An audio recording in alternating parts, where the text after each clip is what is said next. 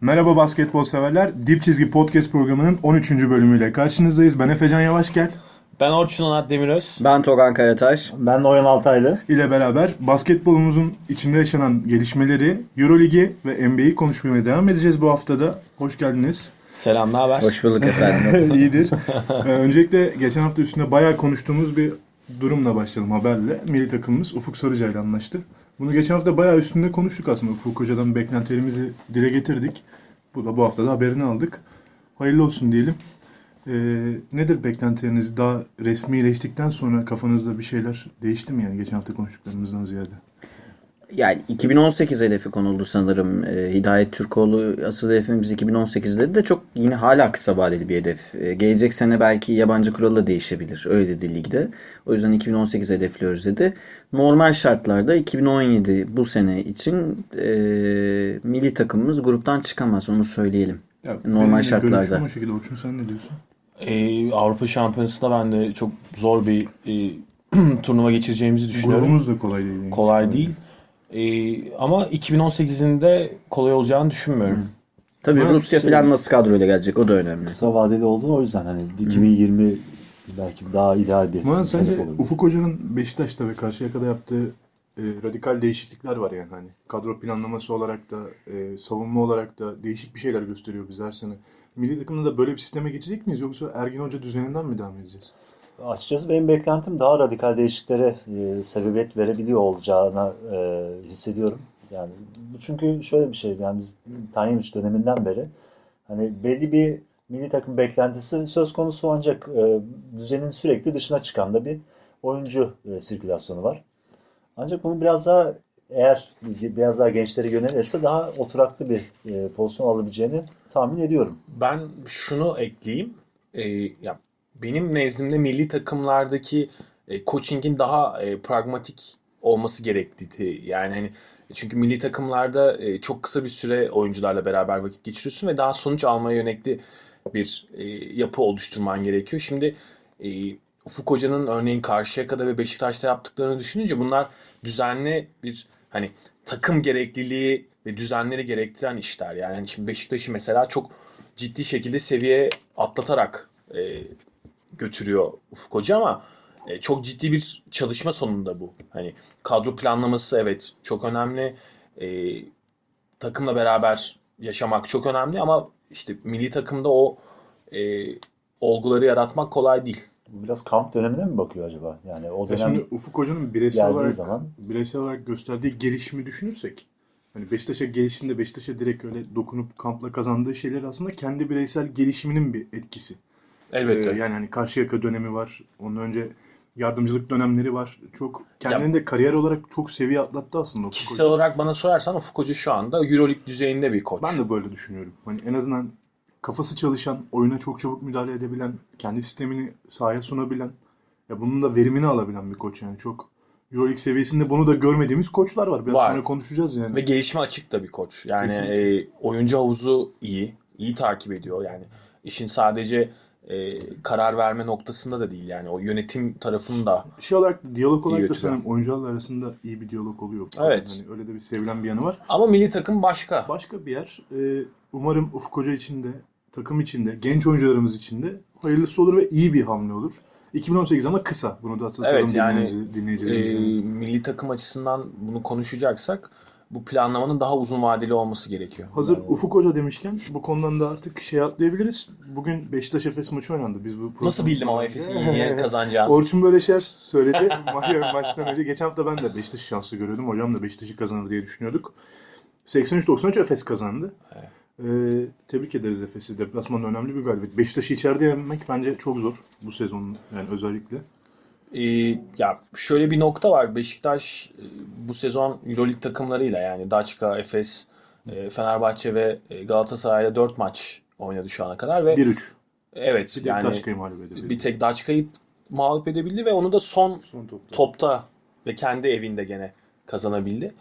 Ee, Daha yani bu da demek oluyor ki hani her ne kadar Şampiyonlar Ligi'nde işler işte iyi gidiyor olsa da tabii EuroLeague takımları seviyesi başka bir seviye. Başka bir seviye. Bütçe olarak da tabii daha e, şey bir bütçeyle, naif bir bütçeyle mücadele ediyor onlara karşı yani. Evet. Bence gardı Beşiktaş'ın felaket. Michael Bunu Thompson, söylemem evet. lazım. Bu maç içindeki tartışmayacağım da hani. Michael Roll peki e, Euroleague'de oynar mı Michael sizce? Roll benim uzun zamandır gördüğüm en soğukkanlı iki numaralardan Oynar. bir tanesi yani. Hani şey olarak da, oyun zekası olarak da çok üst seviyede. Ya ben biraz daha bir buçuk gibi görüyorum Michael Evet, Roll'u. işte Bence Euroleague oydu. seviyesini deneyebilir Michael Roll. Olur abi. Çok iyi bir e, ilk pozisyon olmadıktan sonra ikinci pozisyonu kurabilecek bir guard yani. Hani şey Ve olarak. ikili oyun kurgusu muazzam. Yani bir kere zaten çok keskin bir şutu var. benziyor yapıları mesela. Ama o yapıları. yani. Bogdanovic çok daha atlet tabii. E, tabii ki. Rol'ün ayakları ağır ama Rol'ün de e, oyun bilgisi muazzam. Yani hani ikili oyun sonralarında bulduğu uzunlar, forvetler muhteşem. Hocamla hep konuşuyoruz. Sözüm konuştuk yani. yani.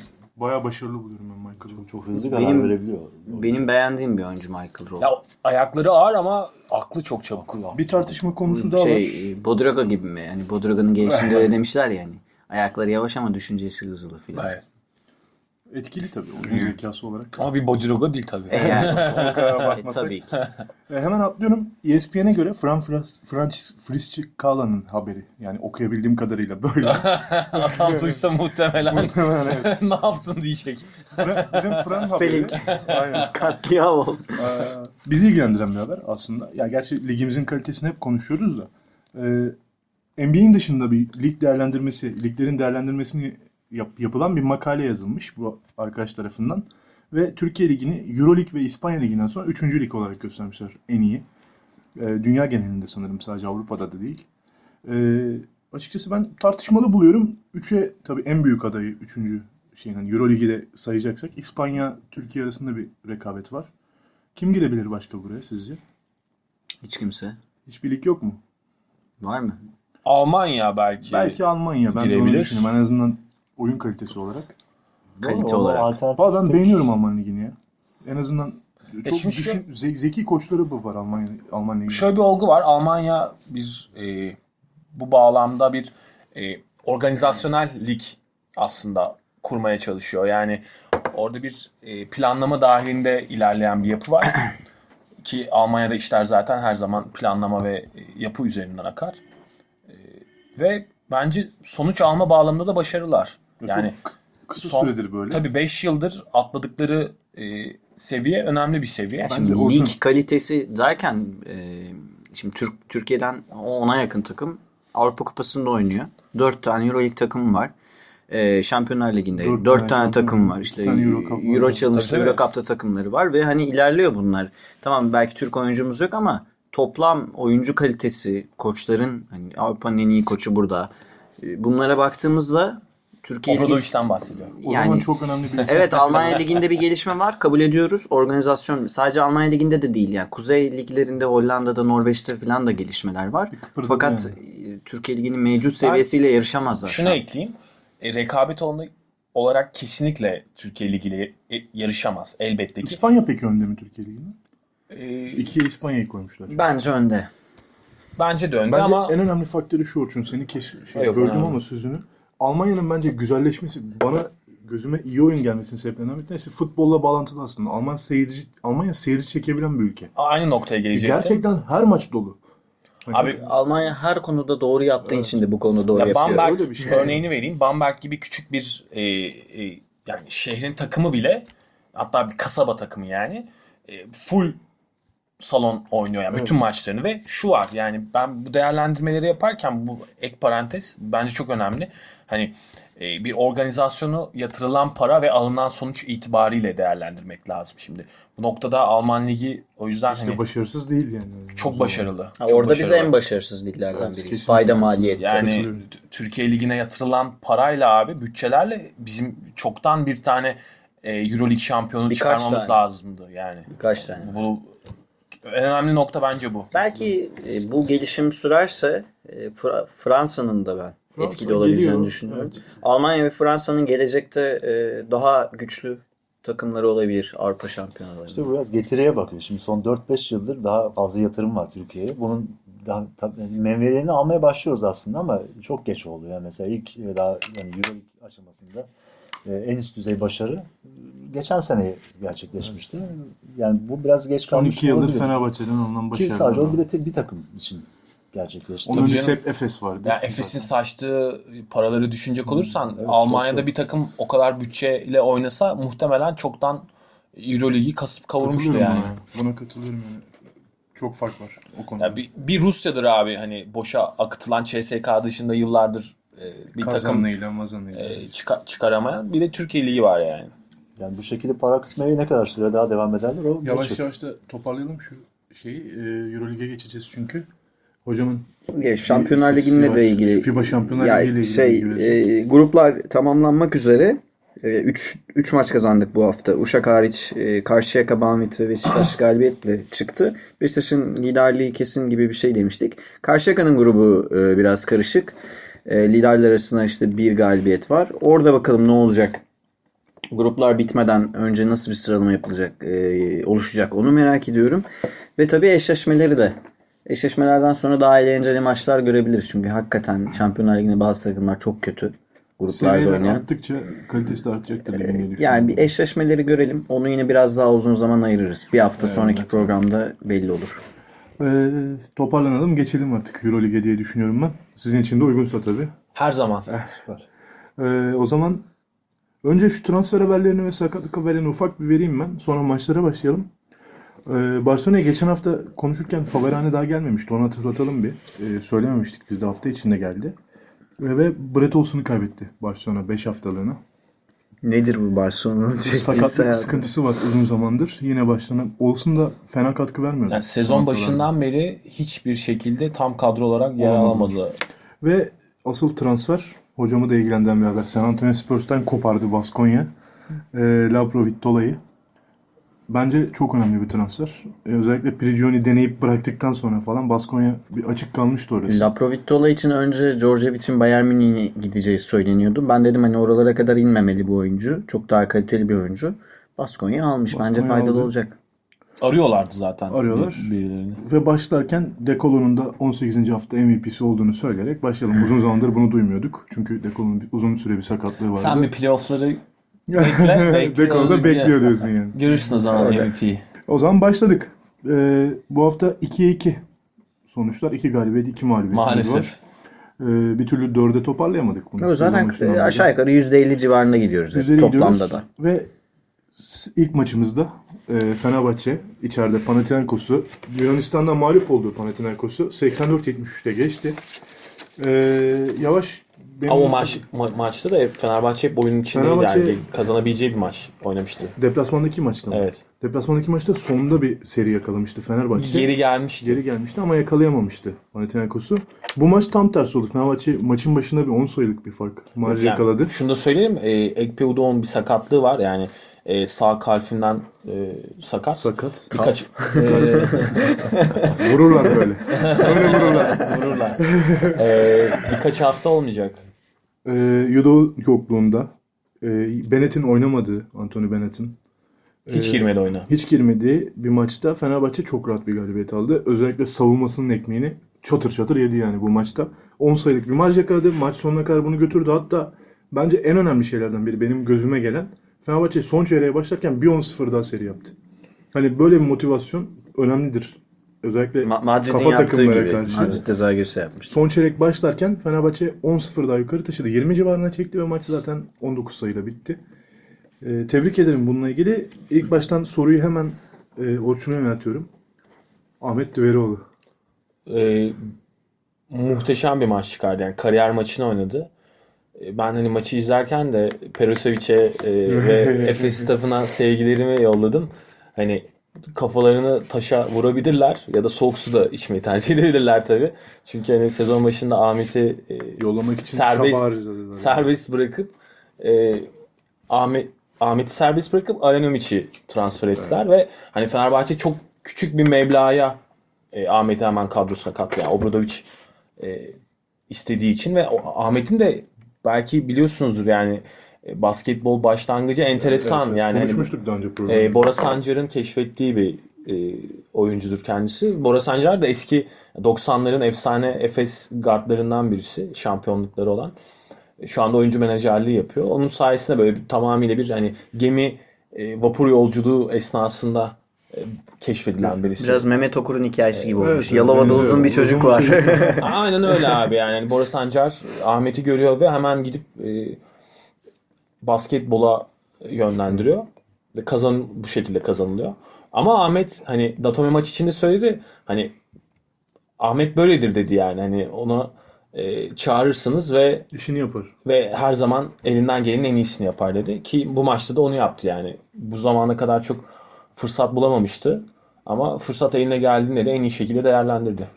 Ee, maçı konuşmaya devam ederken şunu söyleyeceğim. Fenerbahçe Yudoğun yokluğunda, yeni transfer Bennett'in oynamadığı bir maçta 9 kişiden de verim aldı. Benim için Fenerbahçe'de gelişen şeylerden biri bu. Fenerbahçe 9 oyuncusundan Evet. yani bunu sezon içinde bu ritmini kaybetmeye başlamıştı Fenerbahçe işte. Bogdanovic'in sakatlığı. Sadece Yudoğun eline bakan bir takıma dönüşmüştü bir ara. Bu maç Datome formdaydı. Ahmet'i buldular kenardan. işte herkes ortama bir seviyede oynadı. O 10-0'lık seri yaparken sonunda Bogdanovic bir liderliği aldı. Bogdanovic'in Yavaş yavaş roller bir kesildi Fenerbahçe'de. Evet yani e, gidişatı değiştirdi ama bence şöyle bir olgu var. E, yani bu sakatlık ve e, dar rotasyonlu oynama olgusu Fenerbahçe'yi çok etkiliyordu. E, Fenerbahçe daha çok iki uzunuyla e, Veseli ve e, Udoh'la sahada yer almayı bir tercih ediyordu. Evet. E, ki Veseli de formsuz bir sezon geçti ama e, Obradovic son 4-5 maçtır yani sahada inanılmaz bir spacing yaratıyor. Bunu da mesela e, Pana maçına Bobby, Nunnally, Datome Antic ve Veseli ile başladı ve muazzam bir hücum kurgusu oluştu. Yani Antic e, de gidecek gidecek derken bir anda rotasyonun Ya bir şimdi- parçası bulduk yani. Antic. Antic formsuz Dün sezon geçiriyor ama şimdi kötü oynadı. şöyle bir olgu var. Yani Antic'in oyun bilgisi e, her ne kadar ayakları ağır olsa da yani o uzun üzerinden yüksek post üzerinden e, hem pası var hem de çok ciddi bir ceza şutu var. Ve bu e, sahaya yerleşirken Fenerbahçe'yi çok avantajlı kılabiliyor. Hani Antic evet savunmada ağır ayaklı e, bir oyuncu ama e, hücumda da çok ciddi bir getirisi var.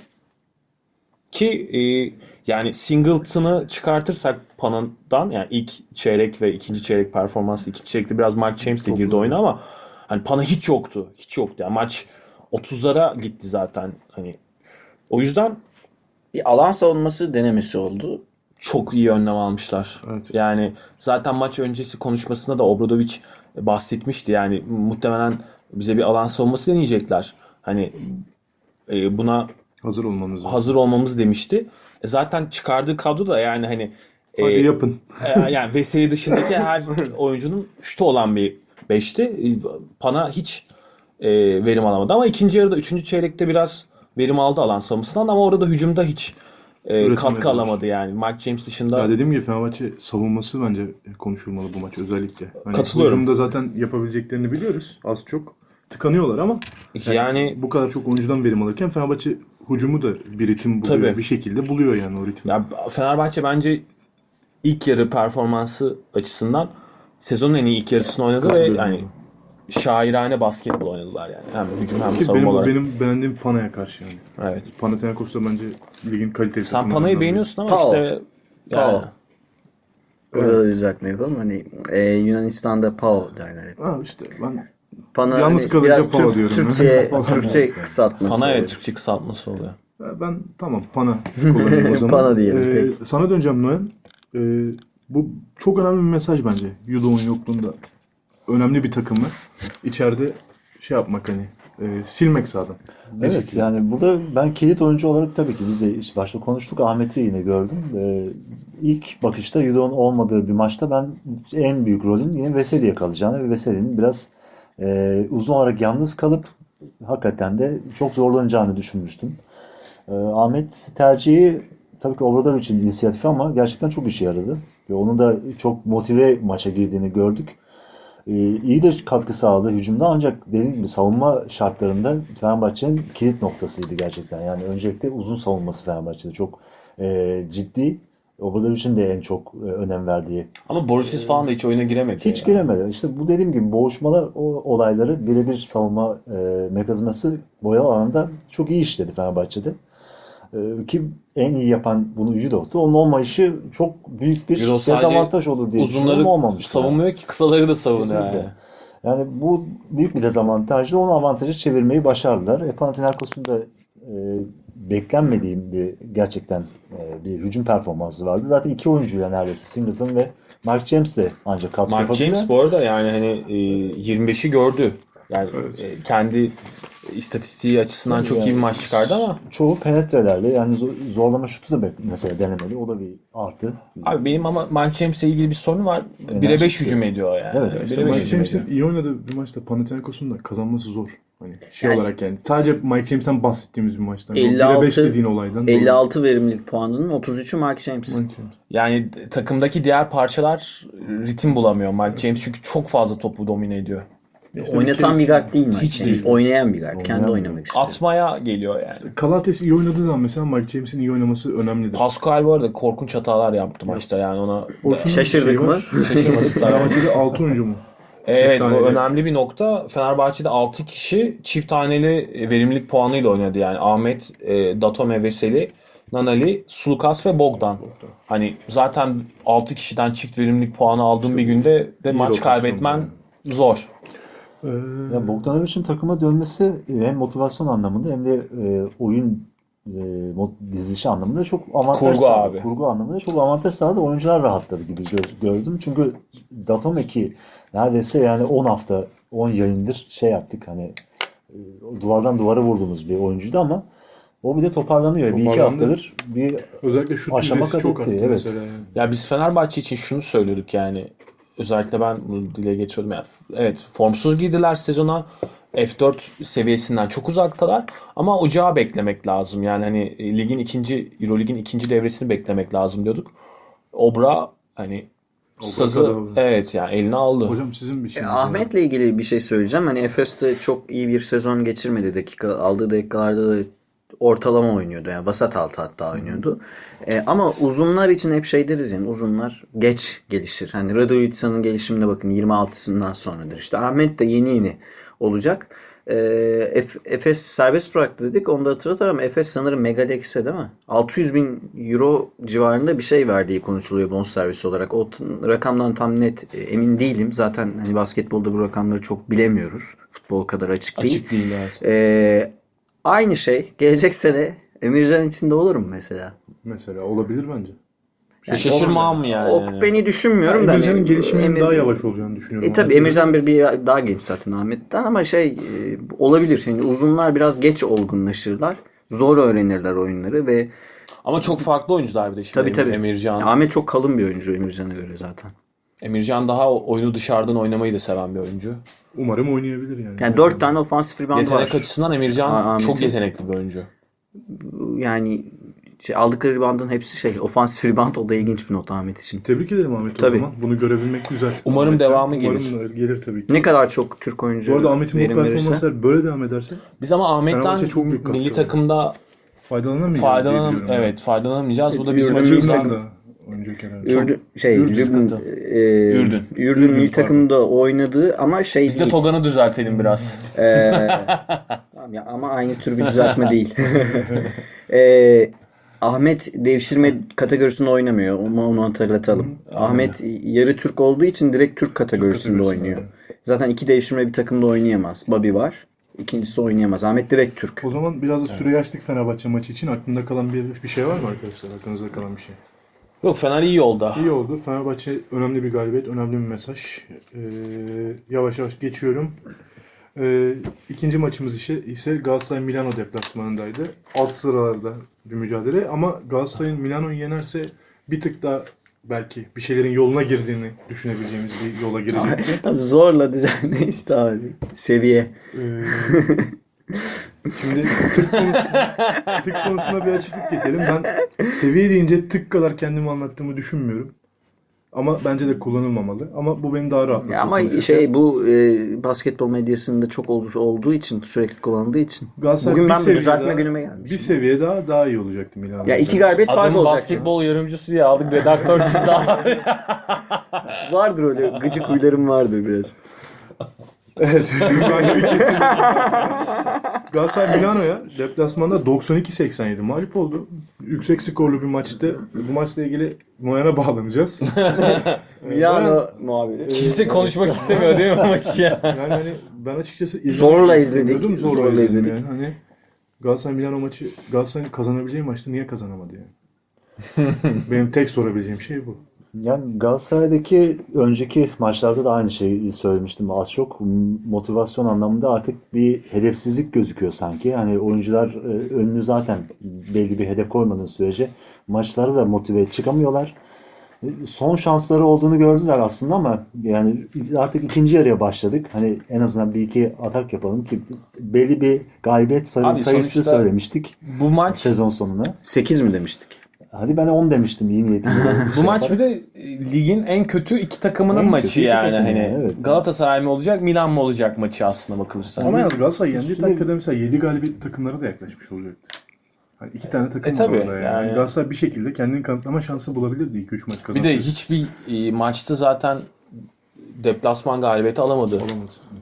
Yani maçın geneline baktığım zaman ki özellikle işte ilk yarıda daha böyle baskın bir oynayan e, Imperial Armani takımında ki onlar da çok skorer bir günlerinde değildi.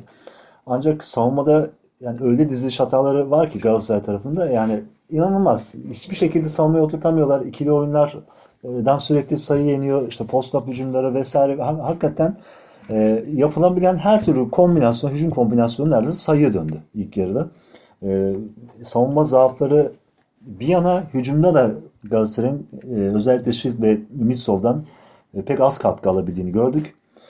E, hücum yükü bakımından şimdi Sinan işte Fittipaldo da yeni geldi. Onda ekstradan katkıları oluyor Ama araya gireceğim ama Fittipaldo skorer olarak mı aldı Galatasaray Fittipaldo? açıkçası evet yani savunmayı Ergen Hoca da artık herhalde kafası şekillendi. Yani Geçen hiçbir şekilde oturtamıyorum şey. savunmayı. Dedik bari en azından sayı atarak kazanalım. Onda da gerçekten e, Sinan'la bir en azından yük paylaşımı olsun diye düşündü. Ancak Yardımcı olarak aldılar ya. çok çok e, şey farkı var, çizgi farkı Yine var, Sinan kuruyor farkı var. oyunu yani. Sinan kuruyor ve e, Tık deme abi ne olur. tık demiyorum zaten ve tık tıkını vesairesini geçtim. oyun görüşü olarak da e, zaten Sinan'ın artık oyun görüşüne bir şey diyemiyorum ama e, son dakikaların oyuncusu değil zaten yani Fittipaldo. Ki çok kötü de şut atmadığı bir gündü. Ancak maçı döndürecek kadar e, bir seviyede oynamadılar zaten hücum bakımından. Ancak e, oyuncu karakterini ya da hücum potansiyelini konuştuk. Ergun Hoca'ya da en azından bir şey söyleyeyim. Çünkü son e, periyotta hatta yakaladı öne bile geçti yani maçın bitiminde 5 dakika kala 73-76 öne bile geçti Galatasaray.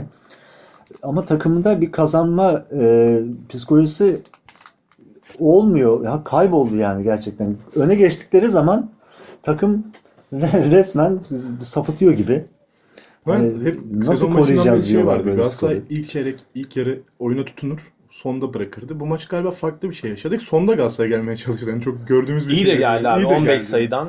Ama onu yaratan yani Milano'nun değişik hücumları yani.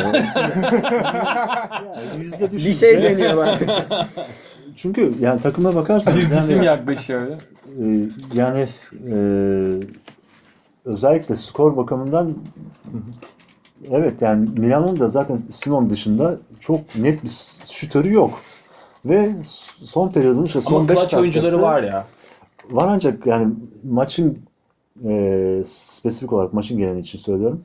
Son 5 dakikada öne geçtikten sonra tek neredeyse tutman gereken adam Simon Simon, Simon. Yani. ya. Ve kendisi hücumu ele aldıktan sonra Gerçi zaten bu sezon- 5 sayı buldu. Sonra bırakmadılar. Hickman da kötü bir sezon geçirmiyor yani. Hani soktuğu şutlarla zor dönemlerde ya maç sonu soktuğu şutlarla o da katkı veriyor takımına ama clutch oyuncu olarak. Hickman'ın Tabii. iyi olduğunu. Tabii. Birinci sırada mıydı? Hickman evet en iyi clutch oyunculardan biri. yani ama tabii çok düzen dışı bir Bir takım de Milan. No- Noyan sen şey diyordun hani Austin Day 4'te 4 üçlük attı. Zaten Ga- Galatasaray bayağı yüzdeli üçlük attı. %50'yi geçti. galiba. Evet. 54 ve 152 Ama yine Zaten- 97. Yani ve Austin Day'i bench'te unuttu bir ara. Ve evet yani maçın Ergin Hoca. son periyotta yaklaşık e, 7-8 dakika hep kenardaydı ve son 1 dakika yani 3 sayı 4 sayı geriye düştüğünde oyuna girdi. Ya son 1 dakikada özellikle öne geçilmiş ve daha sonra tekrar geriye düşülmüş bu maçta yani D'ye sanki böyle tutunmuş gibi oldu Ergin Hoca. Yani ben oyuncu olsam inanılmaz demotive olarak girerim tekrar sahaya. Ki oyunun tamamında neredeyse oynaması gereken bir oyuncuydu bana kalırsa. Ya bence şunu konuşabiliriz Galatasaray açısından. Hani e, Ergin Hoca'nın formsuzluğu Galatasaray'ı bu anlamda çok etkiliyor. Yani hani direkt oyuncular üzerinden değil de bence bu sezon özelinde e, Ergin Hoca'nın durumu da belirleyici. Yani işin kötüsü bu lige de yansıyabilir ki ligde de durumu çok İyi iyi, sayılmaz. O Biz yüzden geçen hafta konuşmuştuk bunu senin yokluğunda. 8. sırayı bile garantileyememiş durumda Evet. Galatasaray'a. yani benim şu an düşüncem hani playoff, playoff çanları hafiften çalmaya da başladı. Ee, Biraz böyle garanti görüyoruz. Belki seviye farkı ligde en azından var gibi gözüküyor ama ne olacağı hiç belli olmaz. Uzun da bir süre var. Ee, ama yani Euroleague'e geri dönersek zaten hedef konusunu özellikle bu maç sonunda artık bitirmiş olmalı Ergin Hoca kafasında. Oyuncular da hani bir sonraki maça nasıl çıkacaklar e, bilemiyorum. Çünkü Abi- çok önemli bir maçtı gerçekten. İki galibiyet farkı olacak ve sonraki maç Maccabi de içeride oynayacağı bir maç Galatasaray'ın.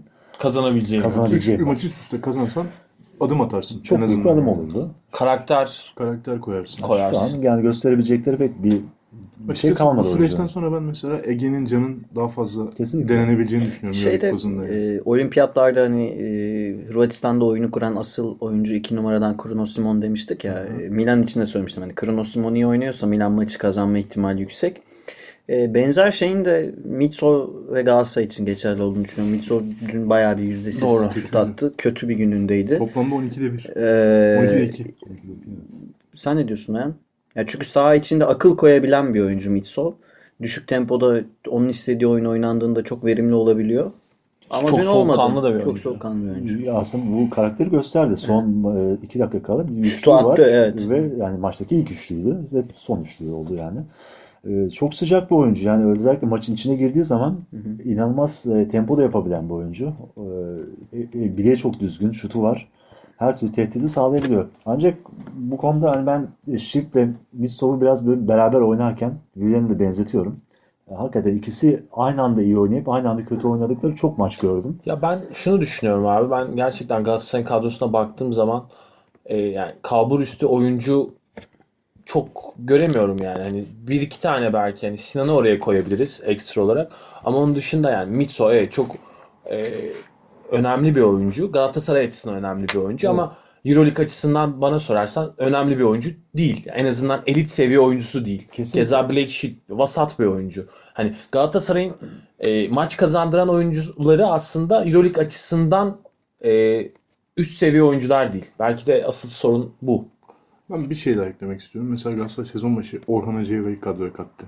Şimdi görüyorum Sebep orada. sebep ne? Yani Orhan Uşak'ta süre alan, hani orada bir kültüre ayak uydurmuş, o gelişimin bir parçası olan bir oyuncuydu. Çıkarken de, ligde de. Efes çıkışı galiba. Ha, hani yani oraya gittikten sonra bir organizasyonun bir parçasıydı. Yani alıp koparıp Galatasaray'a getirip hiç oynatmamak ne kadar akıl kârı. NBA'de şeyler Orhan'a da yazık. Yazık e, yani. rolleri dağıtırken hani star işte yıldız ilk 5 bench oyuncusu bir de bench warmer hani Bench- koltuk ısıtıcı. Wa- wa- wa- koltuk ısıtıcı modunda ya Ya Orhan öyle şu an. yani hani biraz Samet Geyik'e benziyorlar. Samet ligde evet. oynuyor ama e, ne diyelim o zaman Galatasaray'ın mağlubiyetin üzücü olduğunu söyleyeyim. Ben var mı söylemek istediğin Yani bundan sonra çok e, Beklentilerinde- yolun sonu e, karanlık gözüküyor abi. Ya, yani bizi dinleyen Galatasaraylı arkadaşlar e, kızmasın ama hakikaten maçı bu bu podcast olmasa ben bu maçı izlemezdim. Yani çok sıkıcı kötü bir maçtı gerçekten. Üst oynarsam izlerdim. Kalitesiz bir maçtı. E, yavaş yavaş kapattım o zaman Galatasaray maçını. E, Tamam. Sizin de müsaadenizle. E, üçüncü maç hemen ardından aynı gün üç takımımız oynadı. E, geçen hafta ahlar vahlar içinde e, verdiğimiz maç Panathinaikos'a bu haftanın Barcelona maçında bence çok etkiledi. Efes Pilsen, Efes pardon yani Efes. Yo, doğru aslında. Doğru aslında Doğru, Efes Pilsen pardon Efes diyorsam. sen demende bir sakınca yok. Ee, Efes Barcelona'ya deplasmanı 89-78 kaybetti. Ee, bu maçla ilgili çok istatistik var. Çok da konuşacağımız şey var. Aslında bir Efes kültürü de konuşacağız burada. Hani ne oluyor ne bitiyor. Hocam araya girecek ama. Ee, ya çok kusura bakmayın unuttum. Milano'nun 5 tane galibiyeti var. 3'ü Türk takımlarına. Ha bu da önemli bir Yani. Darüşşafaka yenildi. Galatasaray hadi Galatasaray'ınki çok önemli değil sıralama için ama Efes yenildi. Bu maçlar kazanırsa şu an playoff sırası değişik çok olabilir. kötü bir zamanla geldi ama Milano maçı mesela. E, tamam yani yenilmeyeceksin işte. E, bugün de Barcelona'ya yenildiler. Ya bugün derken bu hafta. Başladım o zaman ben hepimiz burada söz alacağız Efes maçında. Hani bazen şey yapabiliyoruz arkadaşlar. E, maç seçebiliyoruz dakikalar olarak. Hani maçları paylaşabiliyoruz. Mesela Galatasaray maçının o yana adadığımız bir maç. Çünkü süre olarak Diyorsun da ki Efes'e olarak yardıracağız. Ama bir de normal doluyuz. aynı anda oynanıyor maçların Ee. Şimdi ben başlarken benim de notlarım var. Yavaş yavaş vererek başlayayım ki bizim de konumuz açılsın. Ee, hafta içi transfer dedik. Barcelona Faverani'yi kattı dedik. Faverani'yi kattı. Faver ya, nasıl verim alırsın bir maçta? Ee, böyle verim alırsın bir transferden. Aynı şekilde bir istatistik var. Efes'te Alex Körk'ü kattı aynı hafta içeride. Ee, takımın içine. Faverani 26 dakika oyun içinde kaldı. Körk 5 dakika. Ee, Ama şöyle bu bir- farktan başlamak istiyorum. Olgu var. E, Faverani daha hazır geliyor tabii. Çünkü Kesinlikle. İspanya Ligi oyuncusu. Mursi hazır Muslera oyuncu o o zaman zaman. hazır Evet, oyuncu. O zaman hazır oyuncu. Tabii ki yani. Miro Milan'ı al. Ama ben Miro Milan'ı getireceğim bu takıma. Ya ben zaten her zaman şunu söylerim. Hocam böyle örtülü getirmişliği var. keşke Ben getirmeseydi de. Yo ben memnunum Ee, örtülü nefese gelmesinden. yani Euroleague seviyesindeki bir takım abi gidip bence Çin liginden takım almamalı. oyuncu. Oyuncu Evet, almamalı. Pardon oyuncu almamalı. Ee, şimdi istatistiklere geleyim. Asist olarak Barcelona maç sonunda 21 asist yaptı. Efes 10 asist yaptı. Hani Efes'in asist sayılarının yüksek olduğundan bahsediyoruz ya bazen. Çift kart oynuyor. Ee, top kaybı Barcelona 17 top kaybı yaptı. Efes 9 top kaybı yaptı. Hani maçı kafamda oynuyorum mesela. İlk yarısını Orçun'la konuşacağız bol. Orçun'un da bayağı tweetleri var ilk yarıyla ilgili. Ee, Efes bir sayı önde kapattı ilk yarıyı. Evet. 10 sayı oldu. Hani maç öyle bir maç ki yani hani Barcelona'yı bu kadar kötü yakalamışsın. Hiçbir organizasyon yok. Ee, nasıl kazanabilirsin? İlk yarıda 10-15 yapacaksın ki maç sonuna kadar ekmeğini yiyeceksin. Üçüncü çeyrek ev sahibi avantajını kullandırmayacaksın formsuz bir takıma. Öncelikle buradan başlayayım. Ama ilk önce sözü Orçun'a vereceğim. Ben de ara ara girerim. Doluyuz hepimiz çünkü. Ee, Herkes konuşacak. Ee, Orçun. Efendim. Ee, Pana Barça üst üste mağlubiyet. iki deplasman. Sence ne kadar etkili geçen haftaki Pana maçı? Bence çok etkili. yani şunu söyleyebilirim. Hani e, düşündüğüm zaman ben zaten bu e, iki maçtan da Efes'in galibiyet çıkartabileceğini çok düşünmüyordum. E, açıkçası hani Barcelona daha e, galibiyete yakın olduğu maç olarak da görünüyordu. Barcelona'nın durumu itibariyle. Bu maçın bir de şöyle bir e, özel tarafı vardı. Barce- Barcelona hani ligin en az atan ve en az yiyen takımlarından birisiyken Efes'te yani en çok atan ve en çok yiyen takımlarından birisi. Yani e, Efes açısından tabii ne kadar iyi hücum ettiği tartışırız. Bu çok tartışmalı bir konu ama çok sayı bulan bir takım karşısında az yiyen bir takım vardı ve maçın hani bu, bu, bu türde bir güzelliği vardı. Yani böyle zıtlığı vardı. Ve açıkçası Efes maçı çok iyi girdi. Yani e, zaten ilk çeyrekte e, Barcelona'nın hani inanılmaz top kayıpları var. Efes 6 tane top çaldı. Bunun 3 tanesi yanılmıyorsam Jason Granger'dan geldi. Pas araları yaparak 1'e 0 turnike bitirdi. E, Barcelona'nın çok kötü bir maç başlangıcı olduğu halde e, sen bahsettin. Hani ilk çeyrek başa baş geçti 16-15. İkinci çeyrekte gene başa baş geçti. Bir sayıyla bitti. Yani Barcelona'yı bu şekilde bulmuşken abi hani Ha, ikinci içinde de farkın 7'ye çıktığını söylemek lazım. Tabii, Efes yani, mesela. Hani e, bu bir sayıyla bitiyor ama. bir sayıyla bitiyor ama evet dediğin gibi yani hani Efes orada makası açabilirdi. O fırsat geldi ama açamadı. Ve hani bu aslında Efes'in ne kadar e, verimsiz oynadığının da bir göstergesi. Yani normalde Sayacağım. normalde abi e, yani bunu karşılaştırmak manasında söylemiyorum ama Fenerbahçe falan Barcelona'yı o şekilde yakalasaydı maç ilk yarıdan 15'lere giderdi yani. Çok net giderdi. Çünkü hani e, o cezaları çok rahat keserdi Fenerbahçe. Ama Efes bunu yapamadı.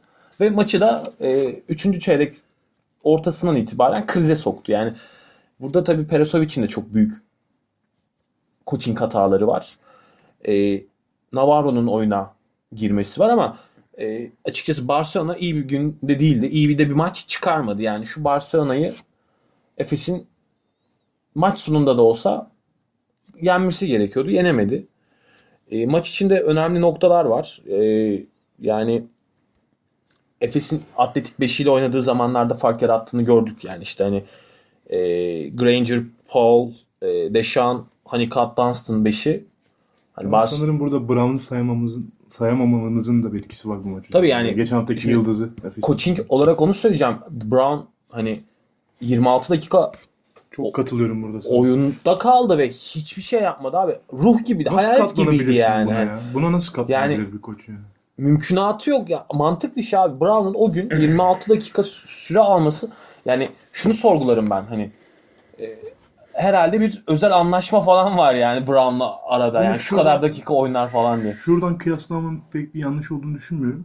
Cedi 12 dakika oyunda kalıyor. Kötü oynuyor. Brown kötü oynuyor. 26 dakika oyunda kalıyor. Yani evet yani zaten Cedi Bu da bir adaletsizlik var yalnız kesinlikle yani. var. Cedi yokları oynuyor abi yani Kötü olabilir Cedi. Problem değil de Orçun'um hani rotasyonda bu kadar kesik yemesi şeye göre Brown'a göre ben kafam almıyor yani. inanılmaz yani hani e, ben düşünüyorum ve buna cevap bulamıyorum. Hani Burada e, Brown'un 26 dakika oynamasının nedeni e, Peresovic'in takım lideri olarak Granger ve Brown'u seçmesi sene başından beri. İlk defa bir clutch performans gördük demiştik hani Brown'dan geçen maçta. Bu maçın kaybedilmesi kesinlikle hani geçen haftayla etkili. O yüzden hani, neyse ben Orçun kesmeyeyim. yok yok devam et. Katılıyorum. buna. Ya bu şöyle bir şey var. Hani Orçun coaching hatası dedi ya. Maçı tekrar böyle uzun uzun anlatmayalım. 53-51 sanırım Barcelona ya da Efes öndeydi. Yani iki sayılı fark. İki oyun kurucusunda sahaya sürdü. Perasovic. Yani mesela Maxim veya Brandon Powell değil. Brandon Powell'ın faal problemi de vardı. Navarro onu faal problemine soktu. Hani winner oyuncu nasıl oldu? Cedi'yi iki oynatsın hocam.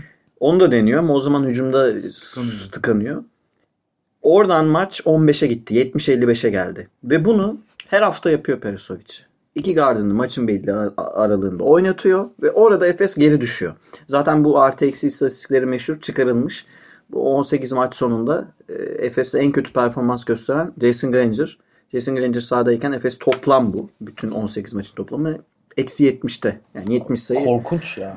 attığından fazlaymış. Hörtel artı 4 ya da artı 6 gibi bir şeydi.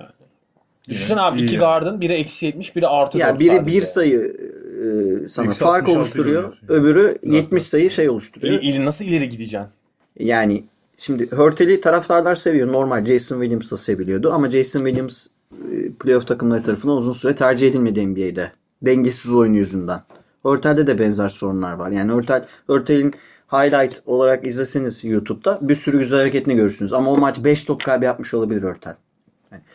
Hörtel'in böyle bir problemi var. Jason Granger'ın da problemi şu. Maça aklını ve e, konsantrasyonunu tam olduğu zaman, aklını koyduğu zaman maça oynuyor. Oynuyor gerçekten. İyi savunma yapıyor. işte top çalıyor, fast break bitiriyor, takımı yönlendiriyor. Güzel bir tamamlayıcı guard rolünde oynuyor. Ama Ama çok kırılgan Ama. Sürekli maçtan kopuyor ve bu şey değil. e, tesadüfi bir durum değil. Jason Granger'ın karakteri bu. Jason Mental. Granger e, maça 40 dakika boyunca konsantre olabilen bir oyuncu değil. Böyle bir problem var Efes'in. O yüzden hani bu iki guardlı olmayacak dedim geçen Sürekli hafta. pohpohlanmaya ihtiyacı olan bir oyuncu. Dağılıyor. Öyle yani, bir öyle bir dağılıyor. lüks yok yani. Miloš Teodosic değil Jason Granger. Hani o, o şeyi alamazsın hani. Onu mesela Malaga'da onu görüyordu. Teknik ekipten.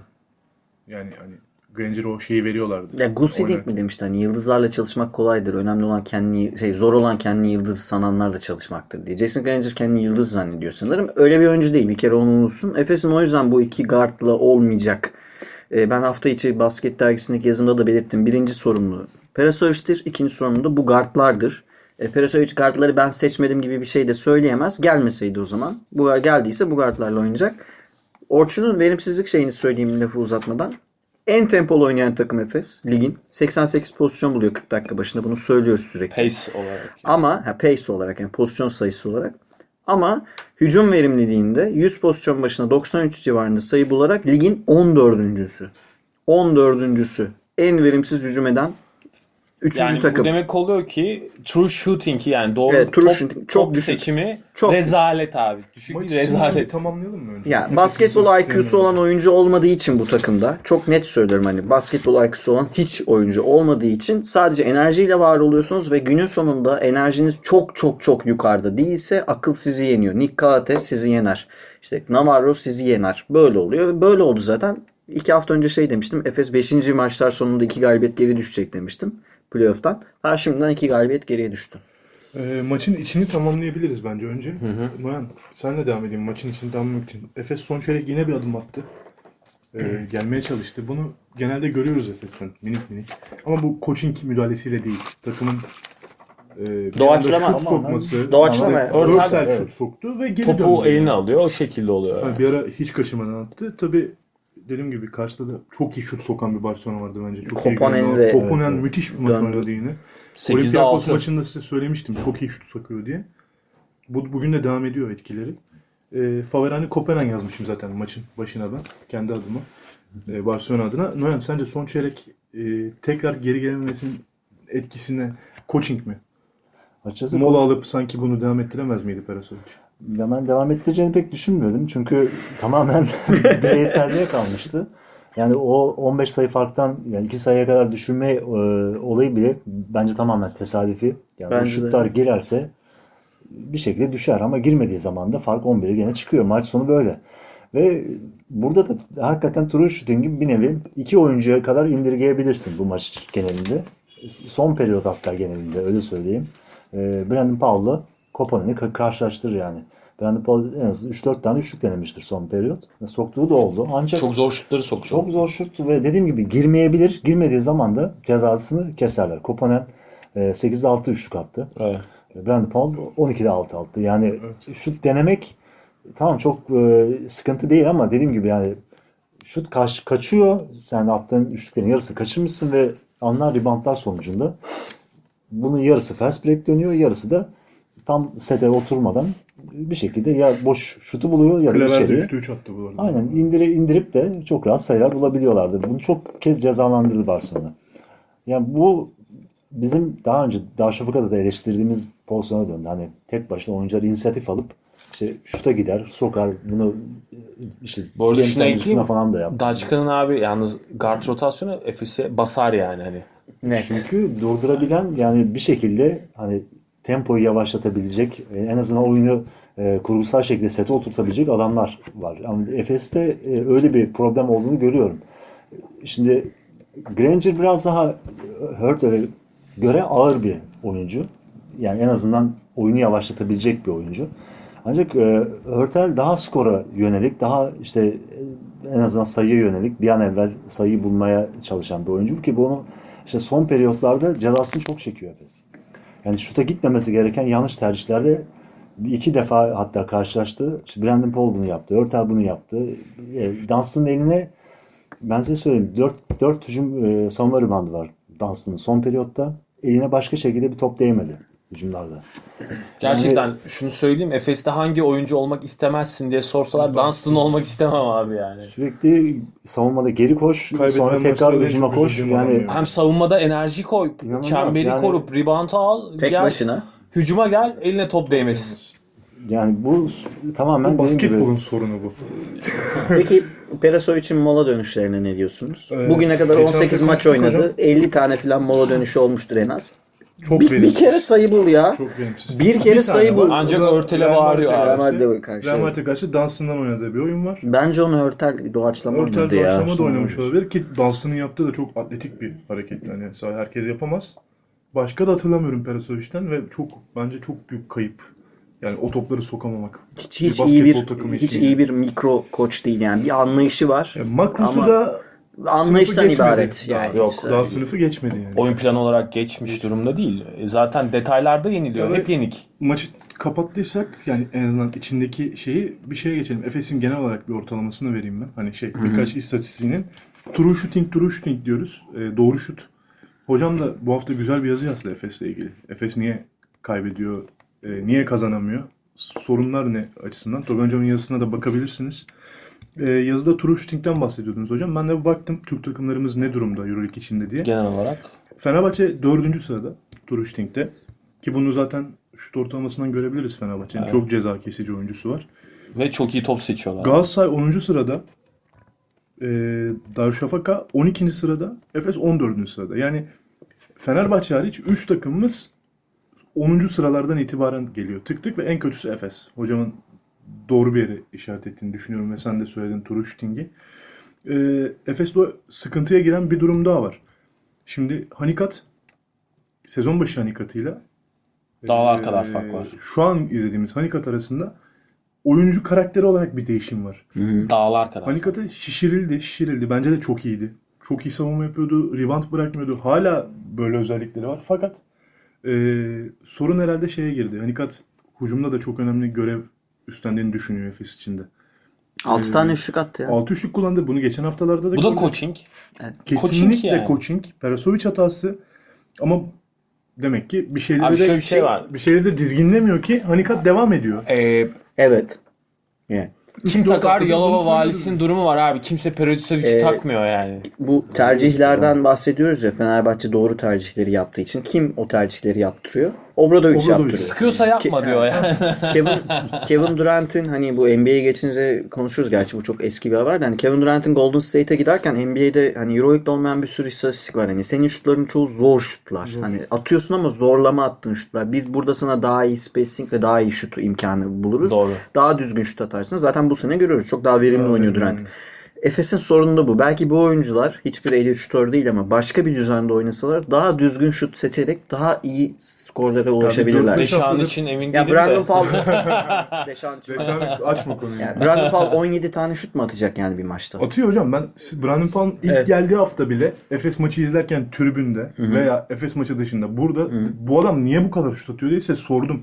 Abi Yeni adam gelen bir oyuncu. Badalona'dan geliyor yani. Atar tabii ki. Ona alışmış İsterse yani. Golden State Warriors'tan gelsin bu kadar attırılmaz abi. Bu kadar Şimdi- Abi Kevin Durant'e abi. fırça kayıyorlar. Sen o şutu nasıl atarsın? Ben yani Kevin Durant yani bu. Sen burada Brandon Paul'a onu Ben, ben attırmayacaksın. şuraya geleceğim. Ee, yani coaching'in e, tabii ki çok Üçlük büyük yüzdelerini de vereceğim. Bu konuyu konuşmamız iyi bu arada.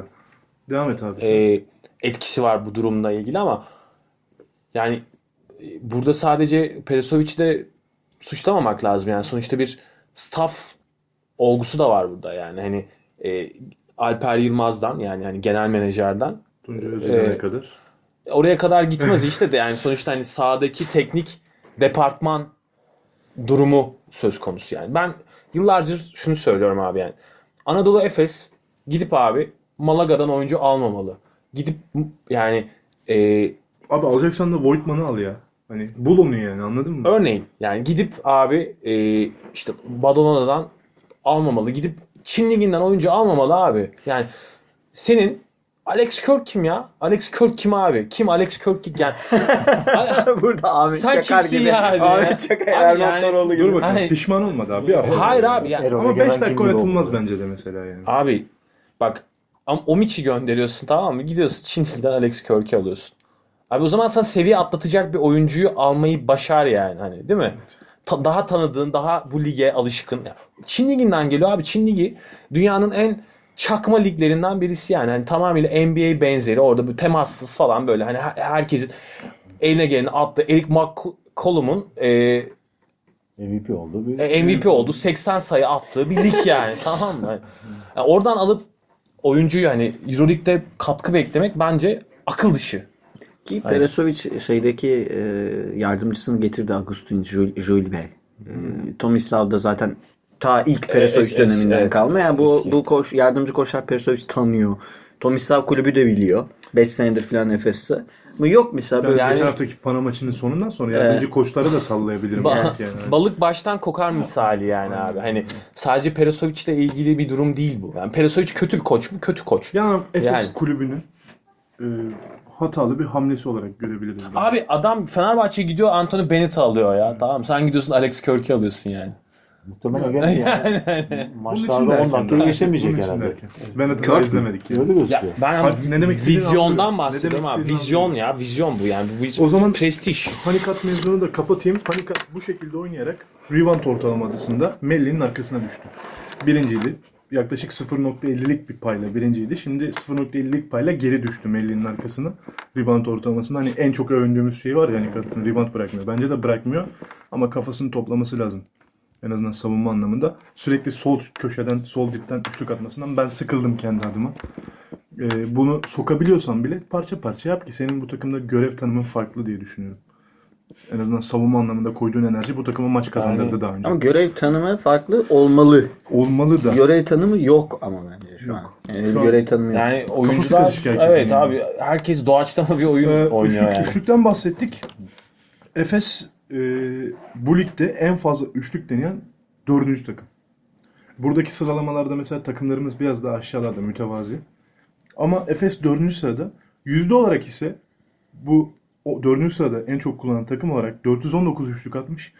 Yüzde olarak 11. sırada ligde. Ee, alt seviye takımlarıyla Normal. e, bir arada duruyor. 419'da 149 isabet bulmuş. Ee, şöyle de bir istatistik var. Efes deplasmanda en çok üçlük deneyen ya bir ya ikinci takım. Efes deplasmanda sonuncu sırada yüzde olarak. Yani Efes deplasman maçlarında üçlük yüzdesi olarak 238'de 75 atarak en sonuncu sırada yer alıyor. Euroleague Ta- tamamen doğaçlama oynuyor çünkü takım. Ee, bu bence tamamen kafaların da hazır olmadığını yani motivasyonun çok çabuk düştüğü deplasman maçlarında Abi tamamen görüyoruz. da. street ball oynuyorlar ya. Katılıyorum buna. Small ball değil street ball oynuyorlar ya. Plan plan çok düştü. Ee, hemen Hanikat'ın istatistiklerinden sonra Efes'in hücum ribandı olarak ligin en üstünde bulunduğunu söyleyelim. Bunun etkisi büyük Hanikat'ın. 243 riband almış. İkinci Zagris 225, üçüncü Daçka 202.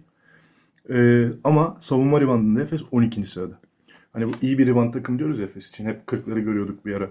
Hani asist ortalaması ve riband ortalaması bayağı Total, işte. total olarak Totalde- evet ama yüzde hani true rebound rating deniyor ya yüzde olarak o kadar iyi İşte durumda abi. değil. Savunma ribandında Efes 12.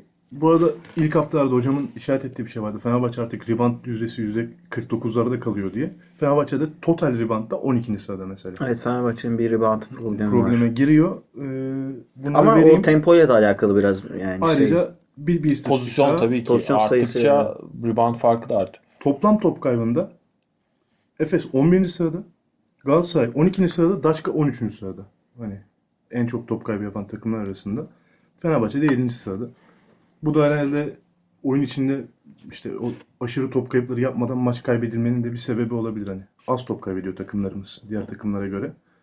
İyi Hücumda ya çok basit bir şey var. Doğru düzgün tercih yapamazsan atan kazanır yani. Bu, kazanır. bu kadar basit yani. Zaten iyi bir savunma takımı değil. Bu, bu dediklerin hiçbiri iyi bir, iyi, iyi bir savunma takımı değil. Değil. E, o zaman atamıyorsan kazanamıyorsun. Ki Efes açısından her zaman söylüyorum ben sezonun başından beri artık dilimle tüy bitti. Hani iyi bir hücum takımı değil. Olamaz. Daha Yani öyle bir potansiyel yok ama mutlak surette savunma takımı olmalı. Olmalıydı. Hiç çok alakasız bir yerde şu an. Olmalıydı. Bence Euroleague için olmalıydı artık hani. Yani bir Utah modelini tercih etmek yerine Brooklyn modelini tercih etti Efes böyle. Hani koşalım ezberle. Efes'e de yine çok zaman ayırdık. Ee, toparlayıp bir Darüşşafaka Daçka'nın galibiyetine de değinmemiz lazım. Tertemiz galibiyet. Ee, Daçka içeride kazanı Langford'u 71-64 mağlup etti. Ee, e, hocam ve Noyan'a burada sözü vereceğim. Açıkçası ben maçı çok takip edemedim. Parça parça izleyebildim. Ee, Noyan Darüşşafaka iyi bir ritim yakaladı Euroleague'de. Ee, ilk 8'in içinde kendine yer buldu artık diyebiliriz. Hani diyebiliriz derken o, o yarışın içinde olduğunu artık tamamen resmileştirdi. Evet bir iki galibiyet farkı oldu. Ee, bu Efes ve Barcelona'dan. Evet, e, bu ivmeyi devam ettirecekler eğer bu hafta da kazanabilirlerse ki Efes'le oynayacaklar zaten. Ee, bu maç genelinde ise CSK ile oynamıyor mu Efes ya? CSK Efes hafta içi iki maç var üst üste. Ha hafta iki maç var. içi Bir de bu daha hafta çıkan maçı. şeyler var. O Salı Efes perşembeler var. bayağı Evet. havlu atabilir yani. Salı perşembe, çarşamba, cuma maçları Çok- var. Çok zor bir çok hafta bir bizi bu hafta. arada. Şimdi daha Haftaya da iki saatlik programa hazır olun. Onlar oynuyor biz konuşuyoruz abi ya. Şimdi Darüşşafaka'nın bu e, kazan galibiyetinde kilit nokta aslında savunması kadar kazanında çok düşük bir yüzdeyle oynaması oldu. E, ki e, Langford'dan çok fazla bir verim alamadılar bu maçta. E, herhalde sezonun en düşük skorlarından birini attı ki artık beklentiler de o kadar yükseldi ki hani şöyle 25-30'un e, altında attığı zaman da bu adama ne oluyor diyorlar. Abi, on- Westbrook 18 bekliyorlar değil mi? yine. 16 sayı 5 verimlilik puanı. Hani 18'de çok, çok denedi. 4. Ve burada ben yine kolumun olmayışına biraz yordum. Takım düzeninde çok kilitli bir rol oynayan oyuncu. Kesinlikle. Ee, o olmayınca işler biraz e, karıştı. Ee, zaten maç genelinde hani Parakuski'yi biraz e, şey yapıyorum, hariç tutuyorum. O zaten hep aynı seviyede.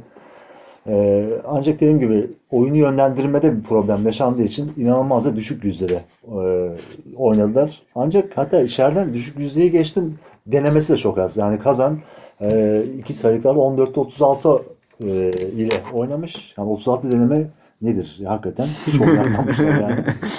Şimdi Darüşşafaka'ya baktığım zaman da takımın ateşleyici gücü Clyburn'dan çok fazla hücum verimli alamadılar ama ki zaten maçın e, kop, kopamamasının bir nevi sebebiydi. Son periyoda kadar neredeyse başa baş gitti maç. Son periyotta da işte Biraz böyle vites arttıran da aşağı baka. Araya gireceğim ama yani maçı izlerken Daçka'nın bir yerde hani Aynen evet. öne geçeceğini ve maçı koparacağını e, Bekliyorsun. bekliyor. Yani o şekilde izliyorsun yani. Hani sen izlerken hiç Kesinlikle. hani Unix bu maçı alır dedin mi? Ben demedim Kesin, açıkçası. Yani Bir Fenerbahçe maçı. Yani Unix'in bu sezon boyunca da çok böyle maçı yok yani. E, yani. Dediğim gibi sadece bir, bir vites arttırması yetti. Onu da son periyodu saklamışlar. İşte Vanamaker biraz oynadı. Gayet işte Muharman'ın da şut performansı bu maç fena değildi. Ki ben mesela Muharman'ın çok fazla yine şut kullanmasını tercih eden bir izleyici değilim açıkçası. Ee, izleyiciden ziyade değerlendirici değilim. Ee, çünkü Muharman gerçekten kaçırdıkça denemeye yönelen bir oyuncu. Ee, kaçırdıkça takıma daha fazla zarar veren bir oyuncu. Attığı zaman ondan güzeli yok ama Sen geçen hafta yoktun. Ben hani Muharman'ın e, bu takımdaki yerini şöyle belirttim. Hani e, Wanamaker'ın bir alternatifi var örneğin. E, Clyburn'un bir alternatifi var. Zizic'in örneğin bir alternatifi var ama Muharman'ın bir alternatifi yok. Hani o yüzden çok önemli. Muharman'ın yaptığı işleri yapabilen başka bir isim olmadığı için dedim. Keza e, Muharman düştüğü zaman bu takıma direkt yansıyor. Şu Moerman'ın e, bıraktığınız yerden devam edeyim ben. Darüşşafaka hani ilk yarıda farkı koyamamasının nedeni e, bench katkısı hiç yok. Zaten maç sonunda da bench katkısı yoktu. Wilbeck'in dışında bir Bertans'ın iki sayısı var sanırım. Bertans'ta kim? Çabuk düşen. Evet, dalgalanıyor Bertans. Ama çok az oynamış. ama kazan Antipov ve Orlando Johnson'dan ciddi bench'ten katkı buldu. Çünkü ilk 5'te Kaymakoğlu falan da ciddi sıkıntı yaşadı. İkinci yarı daha doğrusu maçın genelinde olan şey şu. Darüşşafaka'nın bu maçı kazanırken bir şeyi daha kazandı. E, Moerman ve Zizic ikilisinden toplam e, 30 sayı 12 rebound buldu. Bu Darüşşafaka tarzı bir takım için önemli. Hatta bir ilk Bir diyebiliriz. ilk, yani. evet bir ilk zaten hani onu da konuşuyorduk Twitter'dan. Bu önemli bir adımdır da aynı zamanda. Gelecek maçlar için de bir adımdır. Zizic çok değiştirdi takımı yani. Ve Moerman'ın e, oyununda şöyle bir gelişim de var. Moerman biraz daha böyle boyalı alan çevresinde biraz daha oynamaya başladı. İlk yarı hatta onu onu yapan tek Darüşşafakalı oydu. Herkes dışarıdan ben atacağım ben atacağım modundaydı. Siz işte katkı verince gerçekten önemli bir adım olduğunu düşünüyorum Darüşşafaka için. Ama dediğiniz gibi zaten maçı alacağını bekliyorduk Darüşşafaka'nın. Bir, bir vites yetti. Yani Darüşşafaka'nın bence zaman yani şu zamana kadarki karnesini değerlendirecek olursak iyi. Yani 20'de 4 üçlük İyi. attı Darüşşafaka. Pek alışkın olduğumuz bir durum değil. Çok yüzdesiz attı. Ve e, kendi standartına göre az da denedi. Ama kazandı. Zaten maçın ben- temposu da öyle gidiyordu. Evet. Yani çünkü Lankford'un falan airball falan attı Lankford. Yani bayağı airball'u falan var. Bir para koşku işte Noyan'ın dediği gibi bir standardı olan oyuncu. Yani Lankford 16 sayı 5 verimlilik puanı. Felaket yani. Maçı sattı. Ama ona Fantezi challenge'lar ağlıyor bu. Ağlıyor 100 muhtemelen. düşürmüştür. Daçka yükselerek ilerliyor ya. Aynen. Beklediğimiz o ivmeyi yakaladı. Yani o galibiyetlerden sonra konuşuyorduk ya. Daçka Abi yani işte 8'in daha da iyi. Coaching farkı var ya. Bled çünkü o mikro hamleleri o takım içindeki bunun düzenlemeleri üzerine zaten abi. Yani yapabiliyor. hep söyleriz ya çantasında bulundurur bir sürü oyun her dakika için. İşte her siz içi pozisyon buldu için. abi. Yani getirdi takıma bütün yapıyı değiştirdi. Bu arada şunu da ekleyeyim. Ee, Semih'in çünkü bir bel rahatsızlığı vardı. O ne kadar sürecek onu tam bilmiyorum. En son bir iki haftalık bir süresi vardı. Şimdi hakikaten Zizic olmasa alternatifsiz kalabilirdi ee, pivot mevki. Ee, Yine yalnız kalacak gibi gözüküyor bir iki maçta. Çünkü bu maç 33 dakika oynadı. Furkan da oynamıyor. Ee, Furkan da oynamıyor. Oğuz zaten yok ama yani ne, nereye kadar dayanabilir? Yokları sayacak olursak abi. Da- yani. Şu an tek alternatif e, ve iyi de direnç gösteriyor. Yani takıma çabuk adapte oldu. Yani son, sonraki maçlarda eğer yani Semih de çabuk dönebilirse en azından e, süreyi paylaşabilirler. Performansını daha da üst seviyeye çekebiliriz hiçbir şekilde. Ama şey değil mi Zizic böyle çok hoşuma gidiyor. Basketbol IQ'su çok yüksek bir oyuncu. Çok. Çok yüksek bir oyuncu. Yani bu İyi sezon ya. bu sezon Zaten NBA'ye gidecek. çok direkt X faktör abi yani. Ee, yavaş yavaş Daçka'yı da toparlayalım. Çünkü bir bir konuya daha değineceğiz Euroleague ile ilgili. Daçka'yı tebrik edelim. Umarım devam ederler böyle. Efes Daçka maçını da inanılmaz merak ediyorum. Hani Bu arada- acaba dramatik bir şey mi yaşayacağız? Tarihsel Yani? açıdan baktığımızda Efes'in ciddi bir 7-0. üstünlüğü var. 26-0. Şey Euroleague. Pardon. Euroleague, Euroleague'de Euroleague'de- 2001'den beri Darüşşafaka Efes'i yenemiyor. 2001 maşallah. Korkunç bir Korkunç bir seri. istatistik. 26-0 gibi bir Ama şey. bence bu, bu hafta kırılır o. Bence de bu hafta kırılır.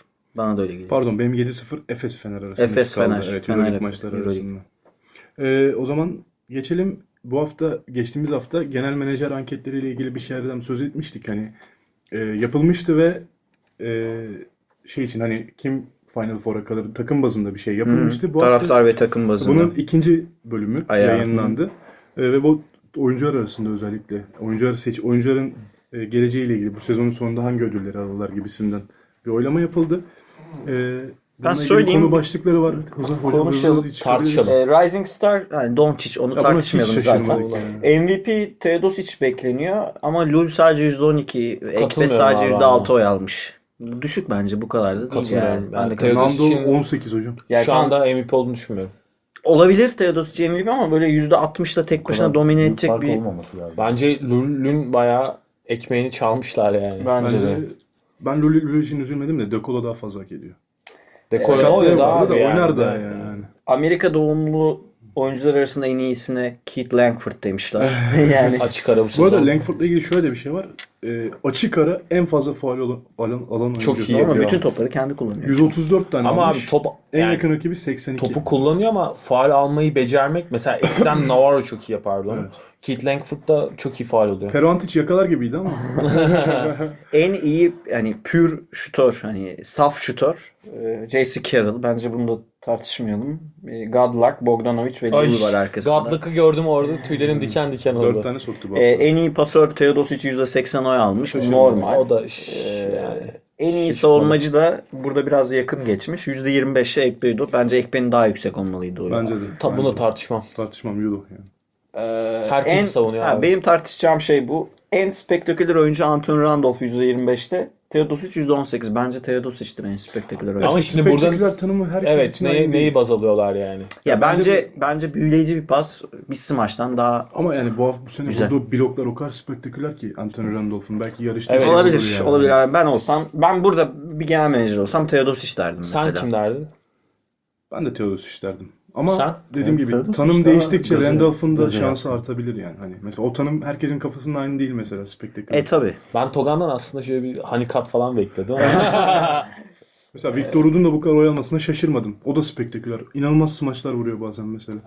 Brad'ın bence listede işi yok Bir ya. oyuncu alabilseydiniz e, kimi alırdınız sorusuna %31 ile Nando De Colo Bu da cevabı. değişir Vermiyoruz. Vermiyoruz. abi. Yok bir dakika şimdi. Bu da değişir abi. Ya ihtiyacına göre. tane- evet var yani hani. Ama ben de bir yerden bir hani ilk alacağım oyuncu takım seçiyorsak ben de Nando De Colo Abi alırım. uzun almak iste isteyebilirsin. Sıfırdan Ya, yani, sıfırın sıfırdan. var ya. 12 Ben mesela- tane boşum var yani. Nando De Colo ile başlarım ben. Ben de Draft Ekpe, ben de Ekpe ile başlarım abi. Ya ben uzunumu alırım. Çemberle direkt beş. başlarım. Ben diyor. Ben direkt Diamantidis'i 5'te alabiliyor başlarım muyum? abi. Yok değil mi o? Ben Ekpe'yi koyarım abi. Şöyle bir çember boyalı alan civarını bir Domine eden. evet yani Bence rahatlatmış olur. Ekpe'nin yerini alabileceklerinle Dekolo'nun yerini alabilecekleri arasında inanılmaz fark var. Dekolo'yla olan arasında. Yani Dekolo bence çok büyük aday. Yani bence doğru seçim bu. İlk önce diyorsun ki Dekolo'yu alırım. Dekolo hani bu ligin en iyi oyuncusu yani. Buna ve Ama abi yani şimdi Ama abi pozisyon olarak haklısın. Ama hani diyorum ki Yudo'ndan sonra alacağın uzunla ya birisi de şunu diyebilir abi ben de Weems'i alırım diyebilir yani. Diyebilir, hani bu da benim de tercih. takımımda f- forvet yani 3 numara eksiği vardır. De, der ki Weems yani. Buna benzer birkaç istatistik daha var. Yani çok şey yapmayalım ama kısa forvet istatistiği ilginç. E, Henga, Darius Miller ve Clyburn eşit oy almış. %25'er oy. Evet. Bence de yakınlar birbirlerine. Yani Yakınlar. çok verimli oyuncular zaten. Siz kısa forvet kimi seçerdiniz mesela? 3 şu numara. üçlüden mi? Yoksa Üç bu değil, hem de açık veya mı? açık. Şeyimiz. Ben Darius Miller'ı seçiyorum. Darius Hani Miller. benim Biraz- kalsın ya Adam Henga, Darius Miller, Will Clyburn. Veya Simonovic'i sayabiliyor muyuz buraya mesela? Sayabilirsin tabii. Ya ben Simonovic'i alırdım bu sefer. Yalnız bu üçlü hiç birbiriyle alakası olmayan bir üçlü. Ama işte kısa forvet ya üçte. Yani Euroleague'e göre kısa forvet. Gerçi Euroleague Fantasy'de Abi Darius Miller Değişiyor. kısa forvet değil yani. İki buçuk. Yani. iki buçuktan. Ama Guard 3 gibi. oynuyor mesela burada. 3 oynuyor. Yani. O tanımlar da tartıştır tabii de. En iyi power forward'e kim seçti? Melli. Melli. Şaşırmadık. Pivot, Ek ve Yudo. Böyle. Ben bu arada kısa forvete siz Şu kimi da seçerdiniz onu şey. söylemediniz de. Darius Miller ben. Sen Darius Miller sen. Ben düşünüyorum hala. Kral, kral bölümü seçmezdim. Darius Miller'ı Ben açık ara abi Sonny Weems'i seçerim ya. Hiç Şu, ama bakmam bu sezondan bahsediyoruz. böyle. Tamam, bu sezonu sanırım Ben. Simonovic'i alırım bu sezon mesela. Sonny abi şey abi Simonovic ama 4 ya. 3 abi bu sene 3 oynuyor. Simonovic 4 Dört falan oynamıyor. 3 oynuyor Simonovic. abi. Tamam Veseli tuttu Fener maçında da o Fenerbahçe'nin bir stratejisiydi yani. Yani. 3 için ayakları çok ağır. Ben öyle düşünüyorum. Yani Simonovic ben, benim takımda Madem 3 böyle oynamaz. NBA'ye NBA yakın Euroleague geyiği yaptık. yani kimi seçeriz, kimi alırız. Siz gerçekten Simonovic'i 3 olarak görüyor musunuz? Ben mesela takımda Simonovic'i 3 oynatmam çünkü gerçekten ayakları çok ağır. 4 içinde zayıf abi. Zayıf. Biraz undersize ama 4'te yani şöyle iyi bir uzun yanında bence Ama bu üçlü iç dış- arasından soracaksanız kesinlikle Clyburn'u alırım. Ha yani evet bu üçlü arasında ben de Clyburn'u alırım. Ben Ice Miller'ı alıyorum çünkü şey diye yani penetresi var. Neyse bu konuyu geçelim. Clyburn'un da var abi penetresi. Ya bence neyse tamam ben biraz şey, o zaman subjektif bir yorum kabul anket ediyorum. olayını kapatıyorum. Ee, yavaş yavaş. Bir ara en iyi beşlerimizi yaparız sezon sonuna doğru. Oradaki belli olur kimin kimi alacağı bence. Biz de bir genel yorumcu anketi yaparız burada. Ee, o vakit NBA'ye geçmenin de zamanı geldi. Ee, Amerika'ya doğru gidelim. Amerika'da Macera dolu Amerika. Herkes kot pantolon. Burası New York, Amerika. Carmelo da bu arada takas olabileceğini söylemiş. Gidecek. Aha. Çok sıkıldı. Takasları konuşalım. Ricky Rubio ve Reggie Jackson arasında bir takas İnşallah. bekleniyor. Minnesota Reggie Jackson istiyor. Çok istiyor. Minnesota'yı kalkındırır öyle diyeyim. Kalkınır bence. Detroit'e de bu arada ivme kazandırmıştı geçen sene. Yani Ru- Rubio'dan kurtulurlarsa bence çok doğru bir iş yapacaklar Ee, abi. Tek tek ben notlarımı vereyim. Konuşalım. Ee, Euroleague NBA bağlantısı olan bir habere geçelim. Miloš Teodosic bir açıklama yaptı bu hafta. NBA'ye gidebileceğini söyledi ama asla bench'te oturmayacağını ve böyle Bunu bir anlaşmayı böyle bir anlaşmayı yapmayacağını söyledi. Bench'te otur- oturacağını. Bunu tartışalım. Ben Teodosic'in NBA'de oynayabileceğini ama hani bu denli etki yaratabileceğini düşünmüyorum Euroleague'de yaptığı kadar. O yüzden de bench oyuncusu olabileceğini düşünüyorum. Sen? Ee, Ben NBA'ye gitmeyeceğini düşünüyorum. Diamantidis gibi. Giderse de oynayabileceğini düşünmüyorum. Ben de şunu söyleyeyim. Yani çok spektaküler bir oyuncu. Oyun aklı inanılmaz gelişmiş. Ama geliyor arkadaşlar. Ama e, yani paspas olur NBA'de. Hani şu andaki o kadar da değil bu. paspas olur abi yani. Fiziksel e, olarak. Fiziksel açıdan evet yani o ayaklarla paspas olur. Yani Westbrook falan düşünemedim şimdi Miloš Teodosic. Ya Ya- Karşısına Yaskevicius'u yani. konuşuyorduk. Hani Yaskevicius'un 2004 Maccabi dönemini hatırlayanlar hani çok daha iyi oyuncuydu Yaskevicius. Oynayamadı işte Indiana'da falan oynayamadı. Geri döndü. Spanovic oynayamadı Yani. yani, öyle söyleyeyim. Hani Teodosic için ben e, oyun zekasına, yeteneğine amenna. Ama Hiçbir orada şey çok söylemem. geçerli olmayan bir şey. Ama bu. orada başka bir basketbol oynanıyor orada. Yani orada hani daha fiziksel üstünlüğe dayalı bir basketbol oynuyor. Avrupa'daki gibi zekanın üstünlüğüne dayalı bir basketbol Bir oynanmıyor. de öyle Sırbistan milli takımındaki gibi tempoyu düşürecek bir ancak Utah'a falan gitmesi lazım yani. Ha bak Utah doğru bir tane şey Utah olabilir belki yani. olabilir. O da George, George, Hill'ın George ile 10 dakika dinlendirir yani. arkasına yani. Ee, takas haberlerine şöyle devam edeyim. Teodosic'i de konuştuğumuza göre Chicago eğer sözleş- sözleşmesi bittiğinde Chris Bosh'u istiyor kadroya. Ee, Chicago ne yapıyor? Bir Miami'den topluyor böyle bir. Ee, nereye Chicago yani? günü kurtarıyor. Ve çok kötü Yaptı bir o durumda yani. yani. ligde de yani. Hani 9. ya da 8. sırada olmalı lazım. Dün değişmediyse. Ya böyle biraz şey durumu oluştu Chicago'da böyle hani e, Miami'nin hani hani bir dönem yaptığı böyle işte free agent kalmış oyuncuları toparlayalım takıma. İşte zaten LeBron var. Hani Şenbediyeler işte. hani e, bir şekilde yolumuzu buluruz kafası Aynen. ama e, şimdi Jim- Jimmy Butler var evet Chicago'da ama Jimmy Butler bir LeBron değil abi yani. Hani Chicago'yu alsın sırtına playoff'ta finale götürsün tarzı bir oyuncu değil Playoff'a bile sokamayabiliyoruz. yani. Yani çok iyi bir oyuncu ama dediğin gibi yani öyle tek Ya o yüzden- tek, tek adamlık geçmez orada. Bu arada LeBron taşıyamıyor galiba. Hem Golden State'e bu hafta içi biraz Taşıyamıyor derken? kaybettiler. Biraz sezon ta- taş sonunda- biraz taş atıyor. Bunu bence sezon sonu konuşalım. Hem de hem de San Antonio Spurs'a Abi kaybettiler. yani kaybettiler de bir kere çok e, buraya girelim mi bu arada? Girelim bence. Çok ciddi bir e, deplasman sürecinden geçiyor. Houston gibi Cleveland. Yani yorgunlar artı bir de abi yani baktığın zaman eksikleri var yani. Dar rotasyonla oynuyor Cleveland. Yani J.R. Smith falan Ya döndükten sonra bakmak lazım. şunları tık tık şey, Tamam. Şunları bir tek tek verebilir miyim acaba? Gasol'ün bir ay olmayacağını söyleyelim.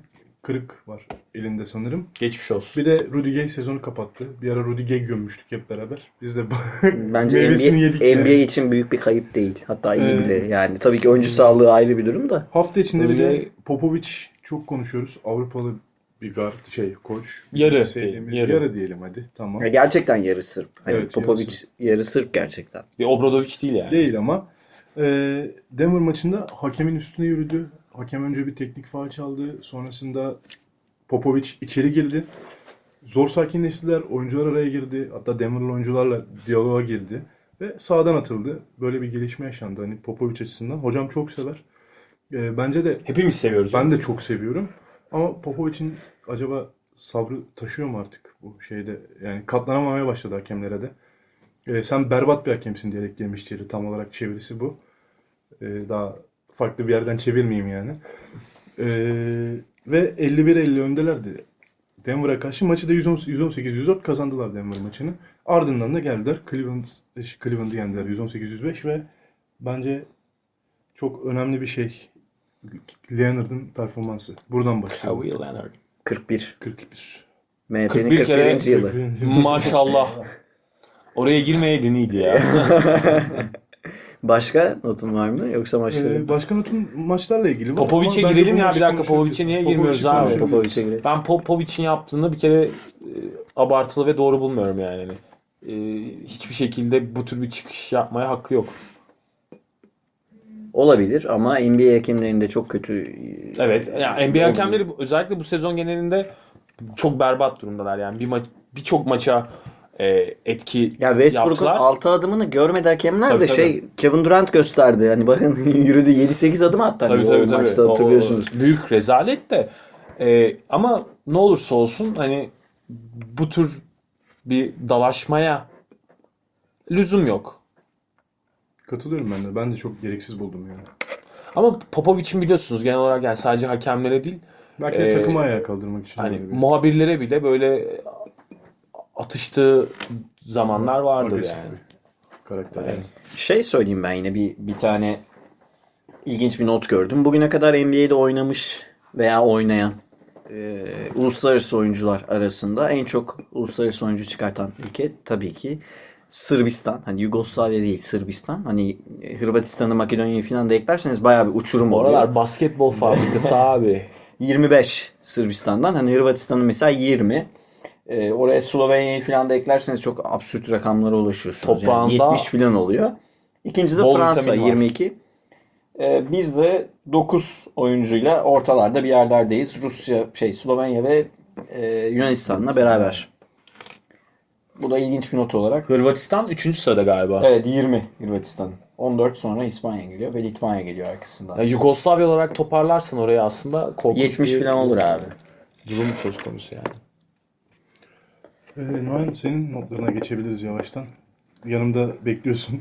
Bir sürü not var diye gördüm. Ya son maçları da biraz takip etme şansım oldu. Ee, zaten dünkü San Antonio galibiyeti e, uzatmana gelen bir galibiyetti. Çok zor bir maçtı. Ee, çok iyi gidiyorlar gerçekten de. Cleveland'daki yani düşüş muhtemelen bir duraksama dönemidir. Dinlenme dönemidir diye düşünüyorum. Hem de dar rotasyonu dediği gibi. Abi Çıkacaklar bir iki maç sonra. Playoff'ları bekleyin. Geçen sene de böyle oldu. yani. Abi, biz bu dar rotasyon şeyini de kabul etmiyorum ya. Geniş rotasyon kursunlar. Engelleyen mi var abi? Geniş rotasyon kur. J.R. Smith sakatlandı ne yapacağız? 8 kişiye indik. İndirme. şey Birilerini bul sene başında. Bir şey söyleyeceğim. E, amenna tamam. Ama e, Cleveland'ın zaten e, oyun profili ve yani şablonu itibariyle zaten rakibi yok. Doğu'da oynadığı e, Division'da. O yüzden zaten onlar e, regular season'ı daha Yatıyorlar.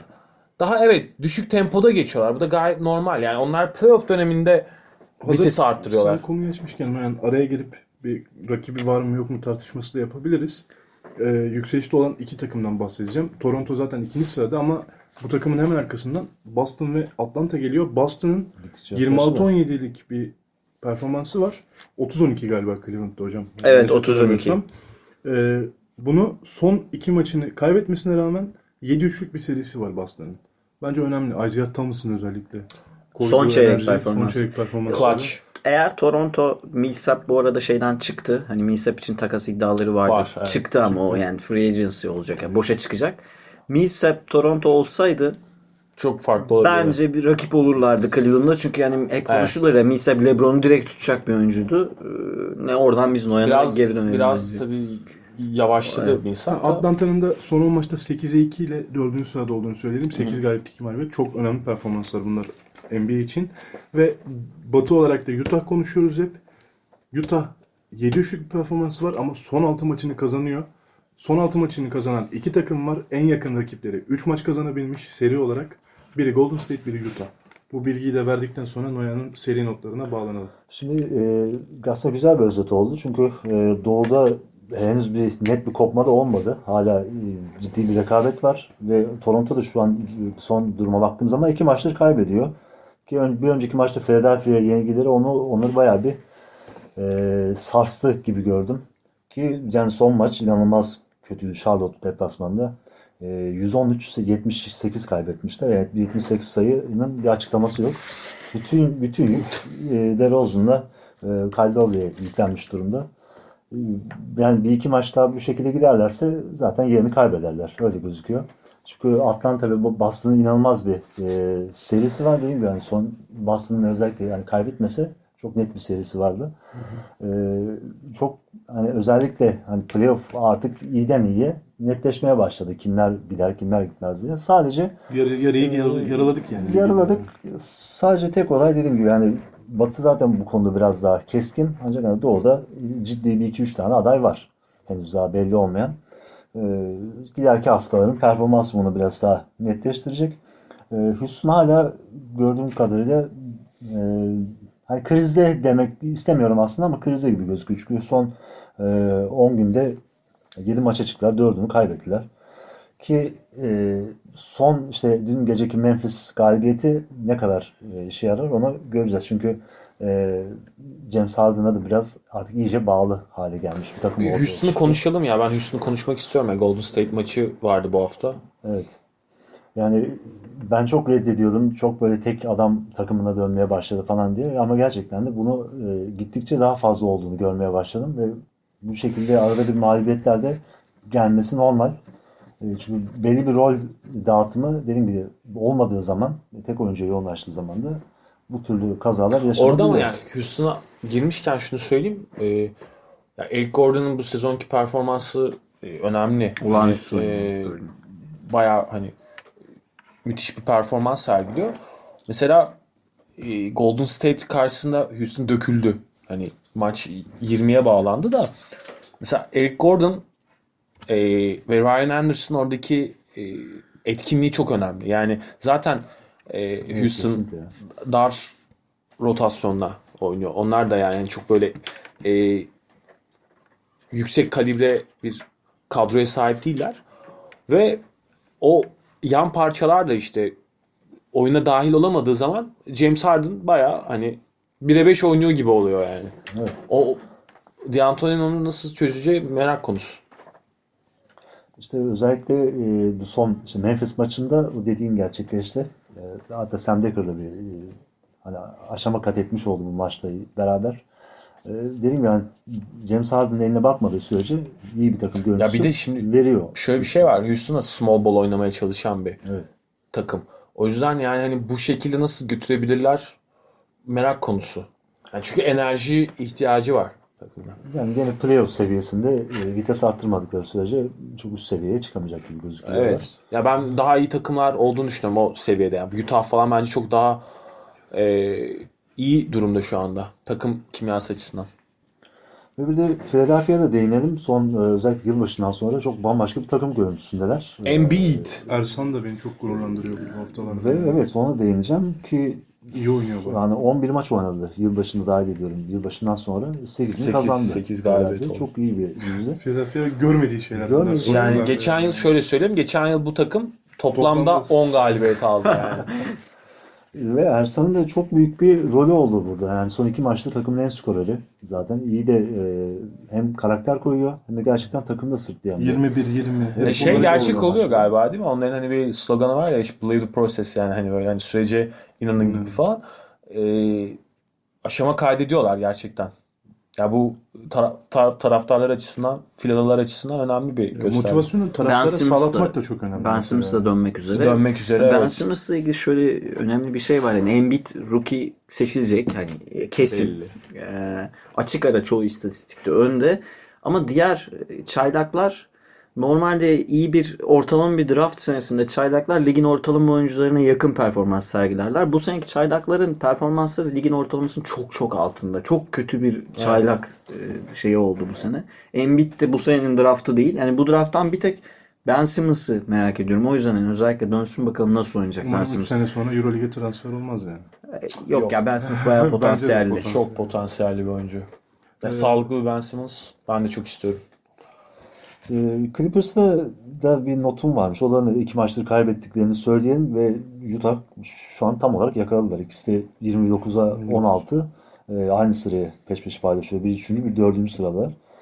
Ee, ve iyi de bir yani deplasman turnesi var. Yani 5 maçlık. İlkini zaten e, yaşadı ve Denver karşılaşmasında 123'e 98 mağlup oldu Clippers. Ee, Çok büyük tesadüfler olmazsa Utah'la Clippers playoff'ta da karşılaşacak gibi duruyor. Evet, hani ben de böyle düşünüyorum. giderse ritimler 4-5'ten. belki Utah bence Houston'ın sezonun geri kalanında ritmi düşecek gibi geliyor bana. Kesin. Ee, belki onu yakalayan biri olursa ancak değişebilir. Peki size sorayım. ben. Doğu'da 8. sıra için adayınız kim? Yani umarım Chicago'dur ya. Hani e, işte Chicago şu anda 8 zaten. 8'in adayı net yani. Ama orada tabii 21 galibiyetli 3 takım var sanırım. Ya ben şey olsun isterim ya. E, Antetokounmpo playoff görsün isterim. Ya iki galibiyet fark var şu an. galibiyet fark var. Ya Sekizden- gönlümden geçen o. 8'den. Açıkçası şu an oraya Sixers bile aday abi hani. Daha ikinci yarıda 40 Evet, yani maç bu- oynayacağız. Batı gibi değil. Orada Değil. 18 Sıkışık. Çok 18 ile 23 galibiyet arasında 6-7 takım sıkışmış durumda. Batı'da öyle değil. Batı'da ya Batı demişken şey e, önce programdan önce konuşmuştuk yani Portland'ın Hurtel Granger'da Damian Lillard'la şey CJ McCollum. Onlar da o sorunu yaşıyorlar. İki tane savunma yapamayan birlikte olunca savunma yapamayan iki guardla oynayınca böyle sorunlar yaşıyorlar. Attıkları Tyson Chandler'ı alacaklarmış. E, Onu konuşmuştuk zaten. İyi Çok olur. iyi transfer olur. Kendileri açısından. Ki Tyson zaten şu anda yokları o vasat yani. O zaman takımda. bu hafta herhalde hepimizin de okuyabildiği bir yazıdan hocam bahsedecek. Ben çok keyif aldım okurken. Ee, aslında Stephen Curry'i son 3 yıl için değerlendiriyoruz hep. Ama Stephen Curry'nin bir başlangıcı da var. Ee, Curry önemli, çok ilginç bir maçta hocam bir yazı buldu. Hikaye Yazı zamanı. yazdı. Hikaye zamanı diye. Hikaye NBA zamanı, hikaye aynen. zamanı. Tamam. Hocamla hikayeye bak. Ee, Curry'nin çaylak sezonunda doku- 2009-2010 sezonunda Golden State e, son maçtan önce Portland'la oynayacaklar son maçı deplasmanda. Son maçtan önce e, 2010 yılında 14 Nisan 2010'da 25 galibiyetleri var sadece. Portland 50 galibiyet. Portland playoff takımı hani Golden State'te ligin dibinde son en kötü 2-3 takımdan biri. E, o sene çok sakatları oluyor Golden State'in. 20 oyuncu falan görev oluyor. Yani Ergin Ataman'ın bir ara Galatasaray'da yaptığı gibi. Ama yani son maça 8 kişiyle çıkabiliyorlar. 8 oyuncusu var Golden State'in ve o da kural gereği. Yani 8 kişinin hepsi sağlıklı değil aslında. Oynayabilir. Oynayabilir oyuncu sayısı 6. Portland maçına e, Curry, Monta Ellis, e, Reggie Williams, e, Anthony Tolliver ve, Tolliver ve Chris Hunter beşiyle başlıyorlar. Tam olarak pozisyonları da sırayla saydım. Bench'te Devin George var sağlıklı. Forvet guard olarak oynayabilecek. Ronnie Turiaf var sakat. E, Anthony Morrow var sakat. Şimdi 6 kişiyle maçı çıkartacak Don Nelson. Öyle görünüyor. Fakat daha 5. dakikada Chris Hunter sakatlanıyor. Golden State. Daha 5. dakikada. E, Devin George oyuna giriyor. Ve hani bundan sonra artık bu oyuncular 40 kalan 43 dakikanın hepsini çıkarmak zorunda. Fakat şöyle bir problem oluyor. Maçın bitimine 4,5 dakika kala 4.40 falan kala Devin George 6. faulünü alıyor. Şimdi kurallar gereği hani çıkması lazım ama e, NBA'de eğer yerine girebilecek başka bir oyuncunuz yoksa 6. faali olan oyuncu devam eder. Fakat hakemler diyor ki hayır senin bench'te oyuncuların var onlar girsin. Onlar aslında şey diyor ama onlar sakat hani oynayamaz falan diyorlar. Neyse hakemler kabul etmiyor. Chris Hunter maça giriyor maçın başına sakatlanan. Bir daha sakatlanıyor gerçekten. adam bir iki kere üst üste sakatlanıyor adam. Sonra bir 10 saniyeliğine Ronnie Turiaf giriyor. O da hani ben pozisyonda sakatlandım diyor. Çıkıyor. Soyunma odasına giriyorlar direkt. Ardından Anthony Morrow da aynı şekilde giriyor. Çıkıyor. En son hakemler Devin George'un girmesini kabul ediyor. Ve bu Devin George'un girmesine kadar geçen sürede Golden State 108-104 önde. Bayağı da iyi oynuyorlar maçı. Ama o arada bu oyuncular girip çıkarken 110-108 öne geçiyor Portland. Son 3,5 dakika falan var. Devin George oyuna giriyor. Golden State'in bench'i bomboş. Kimse yok. Bu 5 kişi maçı oynayacak. Ve e, Portland 2 sayı önde artık hani normal olan Golden State'in maçı kaybetmesi zaten sezon sonu bit, yorulmuş durumdalar. Ama son 3,5 dakikada E, Golden State 14-6 sürklese ediyor 14-6 ile Portland'ı ve bu 14-6 ile maçı 122-116 kazanıyorlar. Bu 14 sayının 11'inde e, Stephen Curry atıyor. O gün Curry ve diğer arkadaşlar beraber işte 48 dakika oynuyor. 42 sayı yapıyor ve bu 42 sayı Stephen Curry'nin kariyer rekoru. Yani kariyer çaylak dönemindeki kariyer rekoru. Daha sonra New York'a 50 falan attı ama böyle bir maçı var. Hani Golden State'in daha Çok tanınmazken. Çok güzel hikaye. Bu da böyle kazanıyorlar o gün. Ee, böyle. elinize emeğinize yüreğinize sağlık. Bebek yüzlü katil. Aynen. yani işte o fotoğrafı da görebiliyorum sizin yazınızdan Evet. falan. Yani Curry'nin surat ifadesi de yorulmuş. Böyle bir maç geçirdiği için. Bu daha evrimini tamamlamamış Tamamlamamış. Curry yani. Aynen. Ee, ağzınıza sağlık. Hepinizin ağzınıza sağlık. Ağzınıza ağzına sağlık. Ee, güzel bir program Ağızlar yaptık karıştı. yine. Ağızlar karıştı. ee, o vakit önümüzdeki hafta yoğun bir programla karşınızda olacağız yine. Çünkü 16 maç değerlendireceğiz. Ee, son olarak Euroleague'de diğer maç takımlarının da skorlarını vereyim bilmeyenler için. CSK Brose'yi 85-64, Maccabi Kızıldız'ı Kızıldız'a içeride 67-71 mağlup oldu. Zagres Real Madrid'e evinde 59-74 mağlup oldu. Olympiakos da Baskonya'yı 92-62 geçti. 30. Bir Yunan tokadı da hani şey olarak. Ben Kızıl Yıldız'a bir tekrar teşekkür edeyim. Ben de yani bu güzel maçları Radonjic izlediğim için- Efes'e diye de kamu spotumu da vereyim. Bu galibiyetlerden sonra şekillenen lig tablosu da bizi en azından iki takımımız için umutlandırıyor. Diğer takımlarımız için de birazcık umudumuz kayboluyor yavaş yavaş. Umarım Efes bir an önce toparlar. Teşekkür ederiz hepinize dinlediğiniz için. Ee, hoşçakalın. Hoşçakalın. Hoşçakalın. İyi haftalar.